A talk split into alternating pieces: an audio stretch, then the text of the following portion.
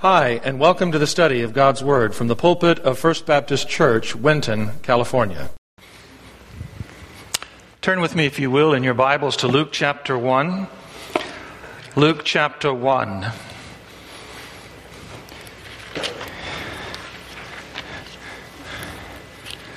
We're going to be looking at a series that we started quite some time ago on the story of Jesus. We've taken a look at John's gospel and um, asked the question, Who is Jesus? and tried to answer that question uh, from John's gospel, particularly the prologue.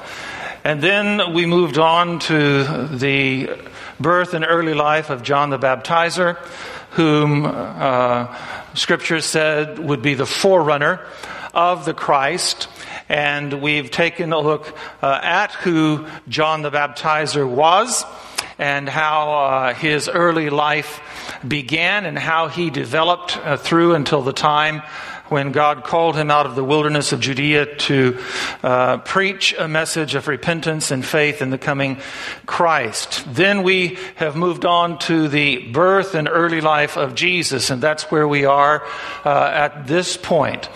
Uh, we started a sub series, if you will, please, on the legacy of Jesus, and we find this in Luke chapter 1, and we're going to begin at uh, verse 28, as soon as I can get there, or verse 26, and reading through verse 38. Now, in the sixth month, the angel Gabriel was sent from God to a city in Galilee called Nazareth, to a virgin engaged to a man whose name was Joseph, of the descendants of David, and the virgin's name was Mary. And coming in, he said to her, Hail, favored one, the Lord is with you.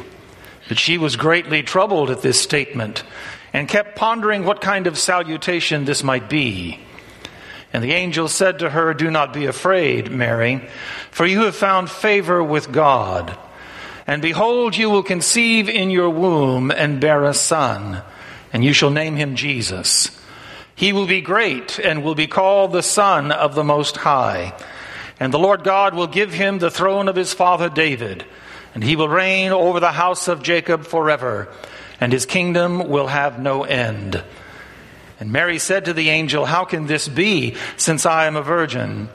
And the angel answered and said to her, The Holy Spirit will come upon you, and the power of the Most High will overshadow you. And for that reason, the holy offspring shall be called the Son of God. Behold, even your relative Elizabeth has also conceived a son in her old age. And she who was called barren is now in her sixth month. For nothing will be impossible with God. And Mary said, Behold, the bondservant or the bondslave of the Lord, be it done to me according to your word. And the angel departed from her. This is the word of the Lord. May he bless the reading of his word. In these few verses, we have what is known as the legacy of the Lord. The legacy of the Lord. And I would have you call to remembrance what a legacy is. We defined it a couple of Sundays ago, but to refresh our memory, a legacy is something that is transmitted or received from someone who has lived before us that transforms and impacts our lives. A legacy is something transmitted or received from someone who has lived before us that has impacted or transformed our lives. Uh, in this text, there are five aspects to the legacy that Jesus Christ has left to us. And we've uh, talked about two of them already. We will speak to the third uh, this morning. The first was his name. His name is vitally important. God, uh, God did not tell the angel Gabriel to tell Joseph and Mary to name his son Bob or Ralph or Carl or Phil. Not that those are not good names, but he instructed that the child be named Jesus for a specific purpose. In the Hebrew, the name is Yehoshua. Yehoshua. And it's translated into the English Joshua. In the New Testament Greek, it is Jesus. And it is uh, a translation of the Hebrew Yehoshua, which means Joshua. So both the Old Testament name and the New Testament name are translated Joshua, but Joshua has a very specific meaning. It means God is salvation or God saves. And for the Hebrew people, I need to remind us, for the Hebrew people, a, a, name was very significant. Now, my name doesn't mean anything. I don't know why my father and my mother called me uh, Gary. There's no one in my family named that, so I wasn't named after anybody great in my family. Uh, I don't know of any relative on my mother's or father's side that have that name. Don't know of anybody as I traced lineage all the way back to, uh, you know, the early, early days of our nation. Nobody in the family named that. Don't know why I was named that, but that's okay. Jesus was given this name for a specific purpose. It reflects who he is and what his accomplishments would be. Because that's why the Hebrew people gave their names specifically to their children. It reflected something of their character and their nature. And so the name Jesus reflects something of who he is and what he is to accomplish. Now, many people would say, well, he is Jesus, he is the Son of God, and his accomplishments would that he would provide salvation, that he would live and die and go to a cross and uh, die for our sins that we might have salvation in him. And so his accomplishment is that he provides salvation. And I would say to an extent, that is true, but it is not the whole truth. The full truth is, He does not provide salvation, He is salvation. He is salvation. When you have Jesus in your life, you have His salvation in your life. And that's, you know, when you have that understanding, then the, the New Testament becomes even clearer to us. Why must we believe on and receive Jesus Christ? As Lord and Savior. Because if you do not believe on Him, if you do not receive Him, you don't have salvation. It's as simple as that. Salvation does not come through the church. Salvation does not come through the, the, the, ministries of the church. Salvation doesn't come through our works. Salvation does not come through uh, all that we are able to do and believe and think and see and hear and so on and so forth. Salvation comes through Jesus and through Jesus alone. His name is significant.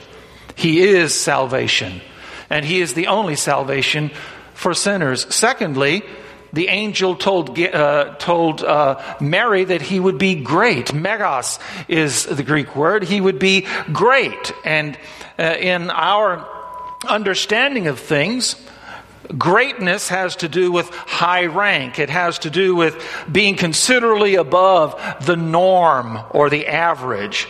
Uh, if someone is great, that means that they are some kind of distinguished or important person. But when attributed to Jesus Christ, it means more than anything we can say about him.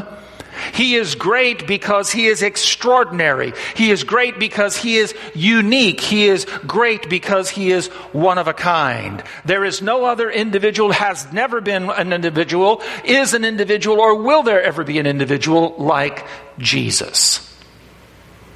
He is the only begotten Son of God. There is no one else like him.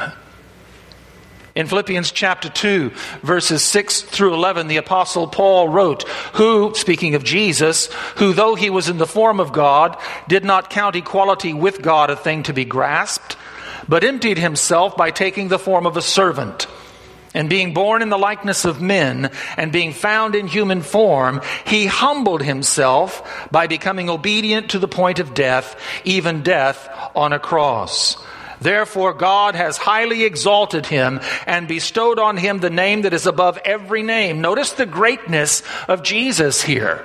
Notice how God extols the greatness of his Son. Because of his obedience to the point of death, God has highly exalted him. The, the phrase highly exalt means he is above everything else and everyone else. He is the supreme example of what God desired in him and in us.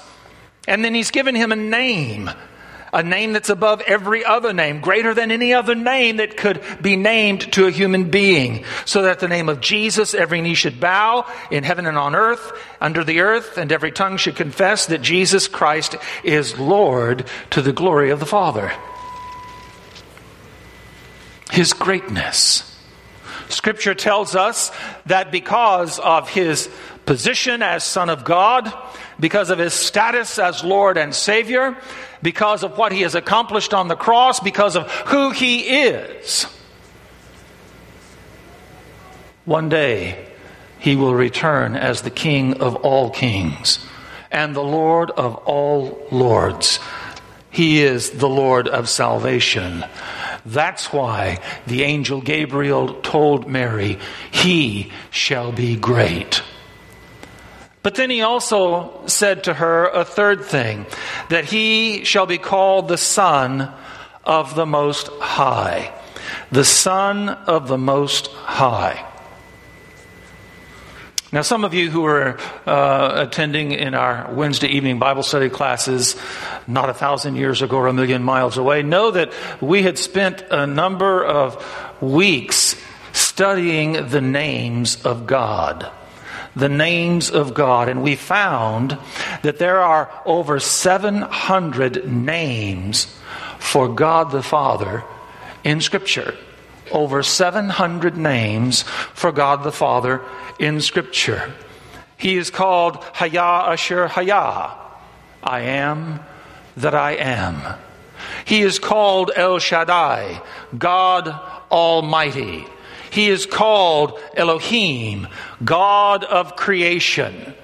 He is called El Olam, the everlasting or the eternal God. He is called El Roi, the God who sees. And we could go on and on and on about the names of God, but you, you get the understanding. The angel Gabriel told Mary that her child would be called the Son of the Most High, the Hebrew name El Elyon, the Son of the God Most High. What did that mean to Mary?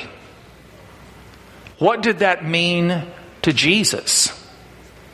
And what should it mean to you and to me?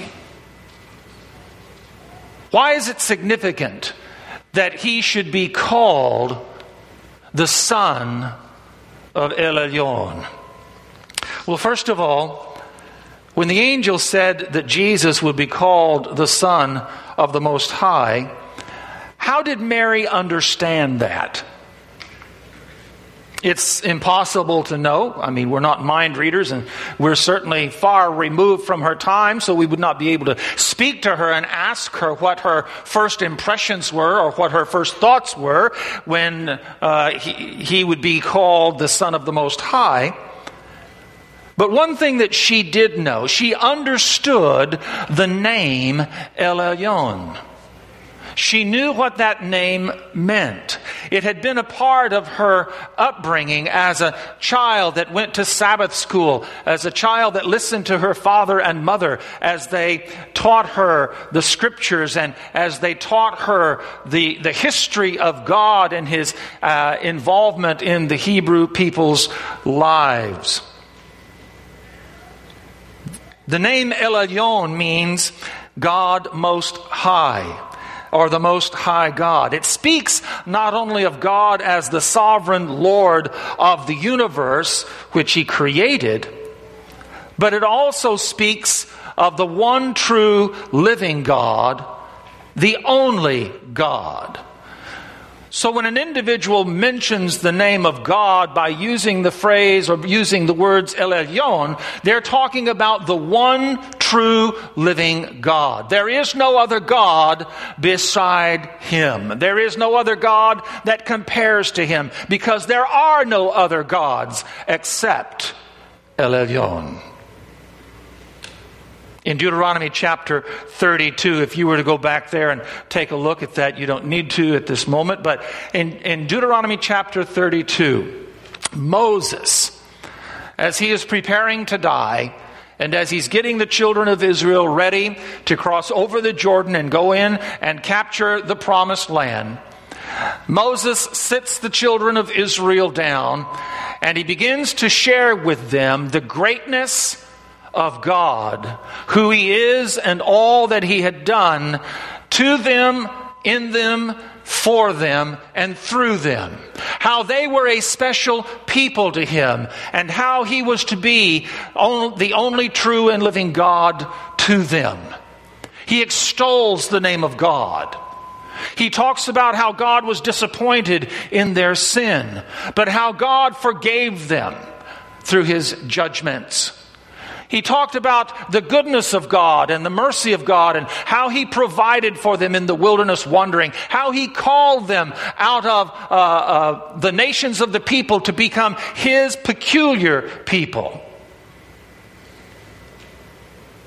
And then He reminded them of the words that God had spoken to them through the many years that they had been in existence. And in verse 39, Moses recited the word of the Lord to the children of Israel See now that I, even I, am He, and there are no gods beside me. I kill and I make alive. I wound and I heal. And there is none that can deliver out of my hand. I am He, and there is no God beside me. There are no other gods that exist. All of the other gods that people say are gods exist only in their mind. I am the only true and living God. Mary understood El Elyon to be God, who exists over all creation in heaven, on earth, and throughout the universe. She understood that much. But did she understand her child to be the one God spoke to Israel about 750 years before this encounter that Mary had with the angel Gabriel? Those words recorded in Micah chapter 5 verses 1 through 4, where God says to Israel, Now muster your troops, O daughter of troops. Siege is laid against us. With a rod they strike the judge of Israel on the cheek. But you, O Bethlehem Ephratah, who are too little to be among the clans of Judah, from you shall come forth for me one who is to be ruler in Israel, whose coming forth is from old, from ancient days. Therefore, he shall give them up until the time when she who is in labor has given birth. And the rest of his brothers shall return to the people of Israel. And he shall stand and shepherd his flock in the strength of the Lord, in the majesty of the name of the Lord his God. And they shall dwell secure, for now he shall be great to the ends of the earth. Did Mary understand that these words of God through Micah the prophet referred to her son? And what all that prophecy meant with regard to her son? I doubt that she grasped it. I doubt that she understood it fully or completely. Or what about the words of Isaiah in Isaiah chapter 9, verses 6 and 7? Who said, For unto us a child is born, to us a son is given, and the government shall be upon his shoulder, and his name shall be called Wonderful, Counselor, Mighty God, Everlasting Father, Prince of Peace. Of the increase of his government and of peace there will be no end. On the throne of David and over his kingdom to establish it and to uphold it with justice and with righteousness from this time forth and forever. The zeal of the Lord of hosts will do this. Did Mary understand? Did she perceive the meaning of these words of the prophet with regard to her son that was to be born? I doubt it. They probably never crossed her mind. When you note her response in verse 38, Luke chapter 1, verse 38, notice her response to the announcement of the angel Gabriel. She said, Behold, I am the servant of the Lord. Let it be to me according to your word. And then Gabriel, the angel, departed from her. Mary recognized the Most High God as the one true and living God. And she recognized herself to be the handmaiden or the faithful slave of this God. Now, for a 14 or 15 year old girl to bear the son of the only true and living God, what would a young girl think about a revelation like that? That she would be the mother of a child that was greater than her ancestors, Abraham, Isaac, and Jacob, greater than the great kings of Israel, like David and Solomon and Hezekiah, that he would be greater than the prophets of Israel, such as Moses, Elijah, Elisha, and Isaiah. What a humbling thought. She couldn't, in my own mind, she could not have understood the depth of all that the angel Gabriel had said to her. All she could do was accept it as God's word and God's will for her. Second, what did being the Son of the Most High mean to Jesus? What did it mean to Jesus? Think about it for a minute. As Jesus was growing up, as he was learning from Joseph and Mary, as he would go to temple and would listen to the rabbis as they taught, as he would go to Sabbath school in the local synagogue and listen to the rabbis uh, as they taught the scriptures, when such a passage would come to mind, did Jesus think of himself as the Son of the Most High? If he did, how did that impact him? If he didn't, why would that be so? What did being the Son of the Most High mean to Jesus? In my mind, it meant what it always meant. In eternity past, at that moment in time throughout his entire earthly life, and now sitting beside the Father in heaven. Out of over 700 names given to God in the Old Testament, the one name that was most dear to him throughout his entire life was the name Father. Father. Did this diminish the glory and the majesty of El Elyon? No, not in the least. Jesus understood that El Elyon was the one true and living God, is the one true and living God, but Jesus also understood that he was his Father. Over 150 times in the New Testament, when Jesus addresses God, he addresses him as Father. Father.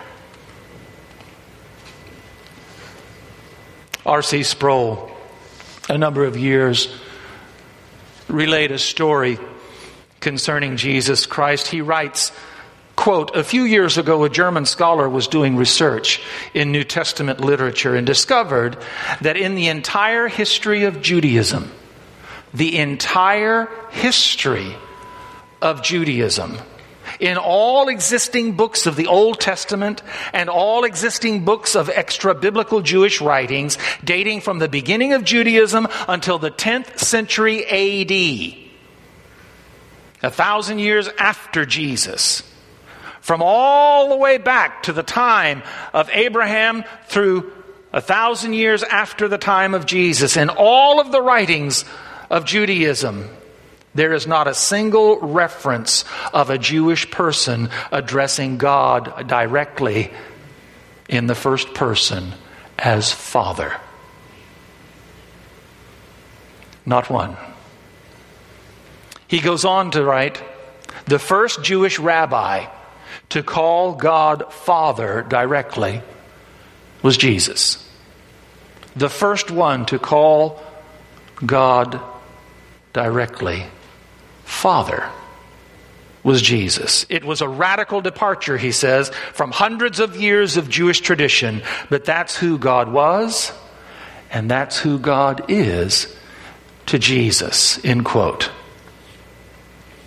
Now, one of the reasons why the elders of Israel hated Jesus was that he became so popular. People started leaving the synagogues and started leaving the temple and following Jesus around. Uh, the name Jesus was on practically everybody's lips, the ones who admired him as well as the ones who hated him. But another reason why the elders of Israel hated Jesus was because he called God Father. He called God Father. He claimed to have an intimate, personal relationship with El Elyon. And they were incensed by the idea that a human being could say that I know the, the supreme God of the universe. I know him intimately. I know him personally. And for them, that was an impossible thing. They thought he was insane. They thought that he was of the devil to make such a claim. But Jesus knew God as Father, did not know him as God the Father just in his human physical life, but he has always known El Elyon as Father in eternity past, as well as in his life here on earth, as well as throughout all eternity. Jesus knows El Elyon as Father. But not in terms that you and I understand Father. Jesus had no biological father like you and I have. He was conceived in Mary's womb by the power of the Holy Spirit. Not through the instrumentality of a human male, but directly by the power of the Holy Spirit, he was conceived in the womb of Mary. And it's a difficult concept for us to understand but it's a fundamental doctrine of Scripture, and it's also a fundamental doctrine of Christian theology, which we don't have time to get in this morning because it's really not the focus of what we're talking about. But by calling God Father, by calling God Father, Jesus expressed his position as equal but subordinate to God in fulfilling the plan of salvation. Equal but subordinate. Now, you may very well say uh, that's a contradiction uh, in terms equal but subordinate. Not so. I know that, and I, am not really well versed in military, but I know that there are, uh, and I've seen movies, um, and I've talked to people where you have a three star general and another three star general and another three star general. They're equal in rank, but there's one who is superior to the others in responsibilities and uh, accountabilities and so on and so forth. The others are subordinate to the authority of the one who has not necessarily the higher rank, but the higher responsibility or the higher appointment. Jesus Christ is the same in essence, character, nature, purpose, and will as God the Father and as the Holy Spirit. But he designated himself as subordinate to the will of God the Father for the purposes of carrying out the plan of salvation. And this is spelled out by the Apostle Paul in Philippians chapter 2, which I read earlier in the sermon. Now, if you really want to kind of grasp or have some understanding of this relationship between Jesus Christ as Son and El Elyon as Father, then I would recommend that you go to John chapter 17, the high priestly prayer of Jesus, that you go to John 17 and you read it carefully, you read it slowly, you read it several times and you think about what it is that you're reading in terms of Jesus as the Son and Elyon as the Father. Because in that prayer, Jesus alludes to, speaks of his equality with the Father, but also speaks of his subordinate position to the Father. So, what did it mean for Jesus to be the Son of the Most High God? It meant what it always meant to him that God the Most High is his Father. But then the third point this morning is what should the Son of the Most High God mean to us? What should it mean to you and what should it mean to me? Three things, I think, are important for us to understand. First of all, Jesus was, is, and forever will be God. Jesus was, is, and forever will be God. To be the son of a human is to be human. To be the only begotten Son of God is to be God. Turn with me, if you will, to John chapter 1. John chapter 1 the prologue to John's Gospel, John chapter 1. Notice in the first few verses, in the beginning was the Word, and the Word was with God, and the Word was God. He was in the beginning with God. All things came into being by him, and apart from him, nothing came into being that has come into being. In him was life, and the life was the light of men. Now, in these first four verses of John's Gospel, we have John's explanation of who Jesus really is, who the Christ really is. First of all, he says that he was the Word. The Word was, in English, is in the original Greek, ein, which means to exist without a beginning. It means to be eternal. As opposed to another word in the Greek that's translated was in your English Bible, egeneto. Egeneto means to exist from a beginning. It means to be temporal. So, here in the very first verse, John is telling us that the Christ, the Word, has always existed. And there is really only one who has existed throughout all eternity, and that is God Himself. But the Word has always existed. Ein was. He's always existed. Notice also, He is Creator. All things came into being by Him. And nothing exists, He says, apart from Him. We know God created all things. Genesis chapter 1. In the beginning was, uh, in the beginning, God created the heavens and the earth. Well, if God created the heavens and the earth, and Christ is God, would that make him also the creator? Yes, in concert with the Father, in concert with the Holy Spirit. They were all three involved in the creation. Notice also that he is the source of life. In him, life exists. Was, ein, exists. He is the source of all life. And not only is he a source of all life, he is also the source of all truth. because his life became the light of men. He is the source of all truth. And all of these things, the Hebrew people understood these things came from God, these things are God. And John is telling us that Christ is a part of that Godhead, that which we call and know and understand to be God. God the Father, God the Son, God the Holy Spirit are one. They are the same in essence and in character and in nature and in purpose.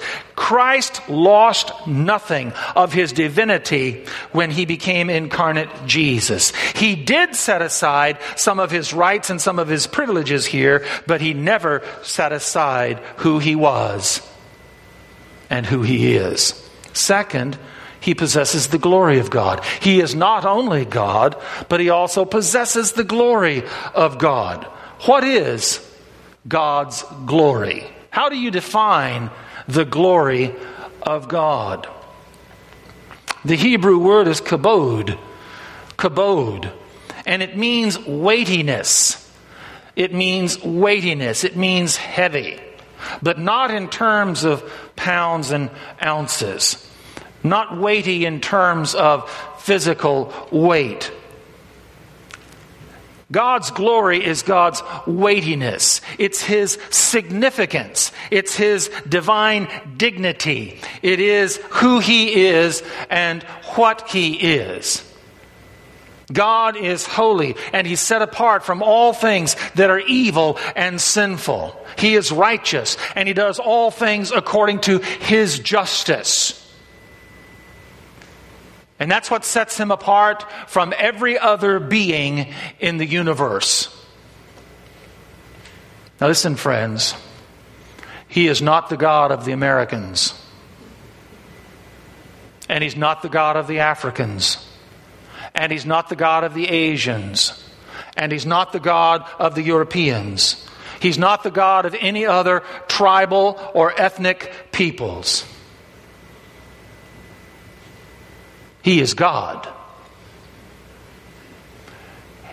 He created all people, all nations, all tongues. He is God and He is fair and impartial to all by His common grace. He allows the sun to rise and to set on all peoples. He allows the rain to fall on all peoples. Because He is God.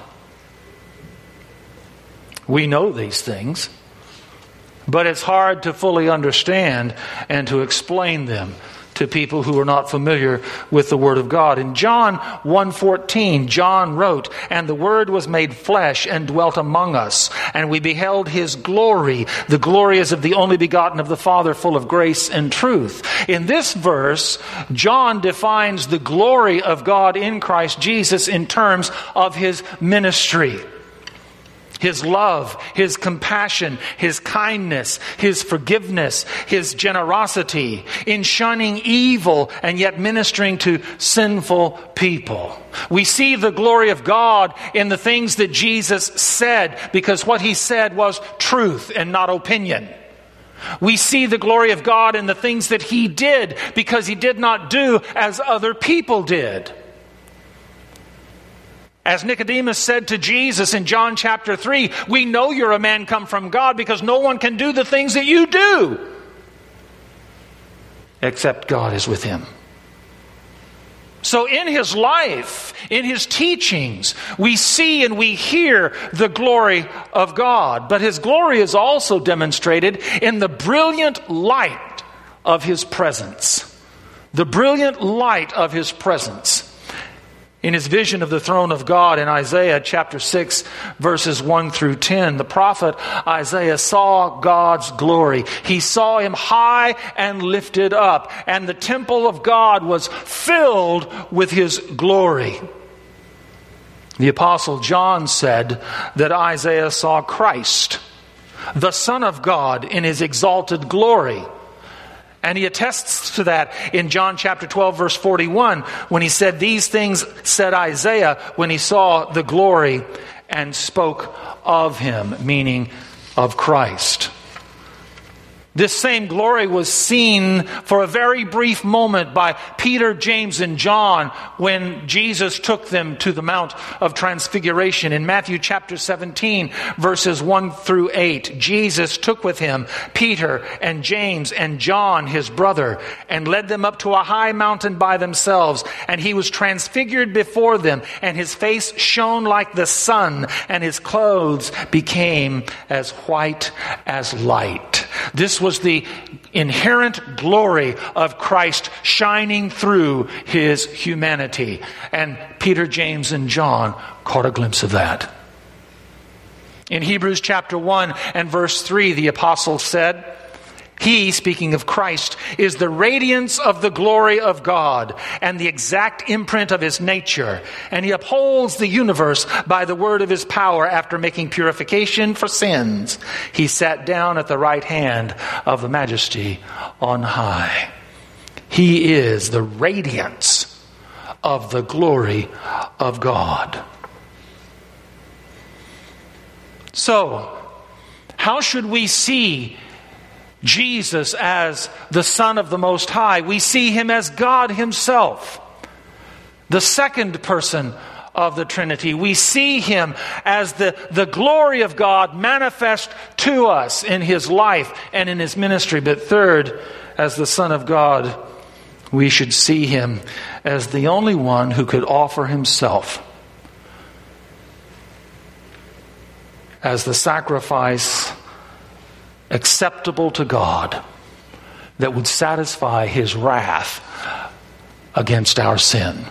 The only one who could offer himself as the sacrifice acceptable to God that would satisfy his wrath for our sin.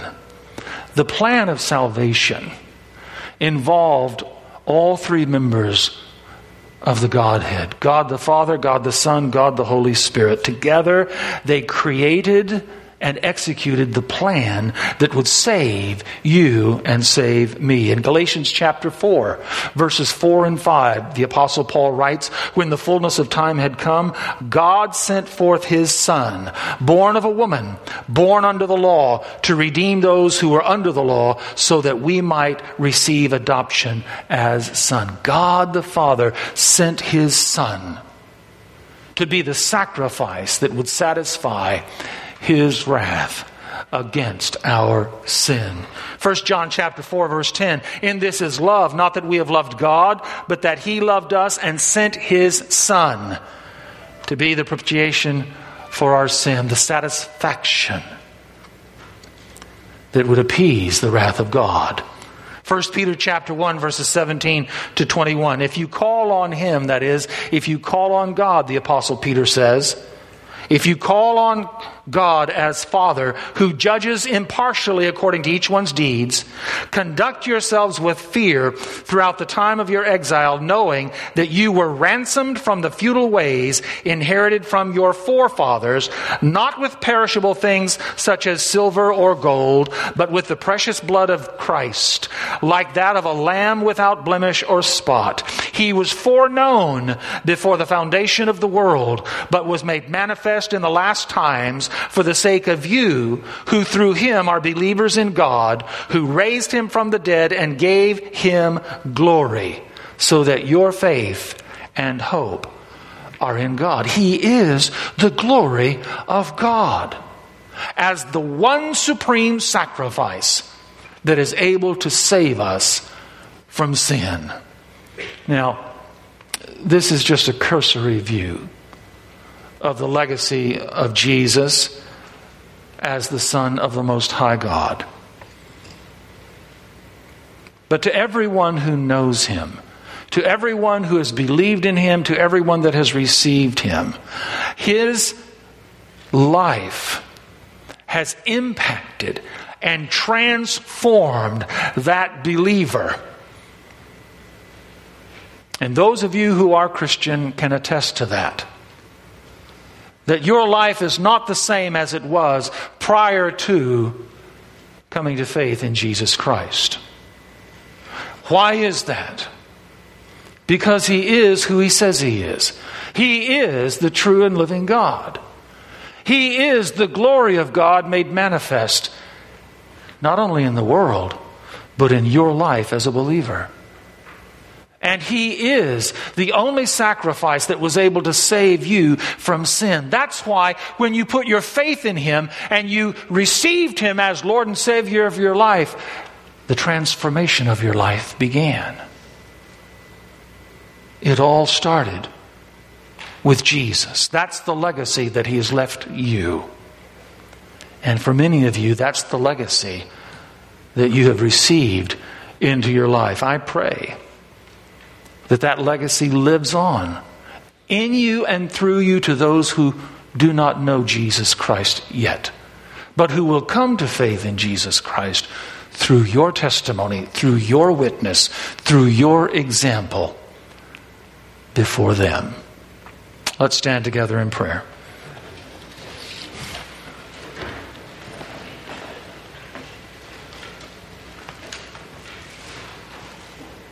Father in heaven, I pray now as we leave the house that you will go with us in every area of our activities today.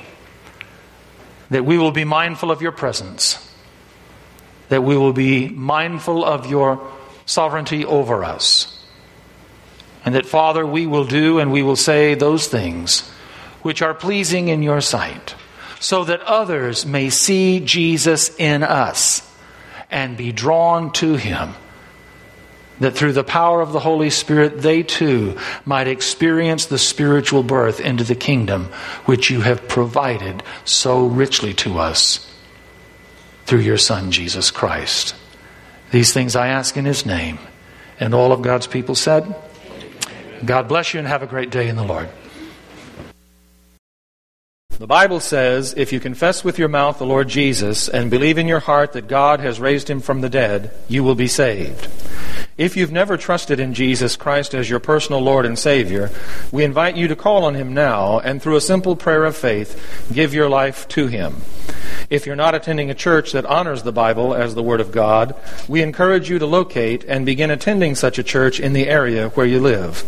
The message you have just heard was preached from the pulpit of First Baptist Church, Winton, California. For more information on the ministry of First Baptist Church, Winton, please visit our website at wintonchurch.org org.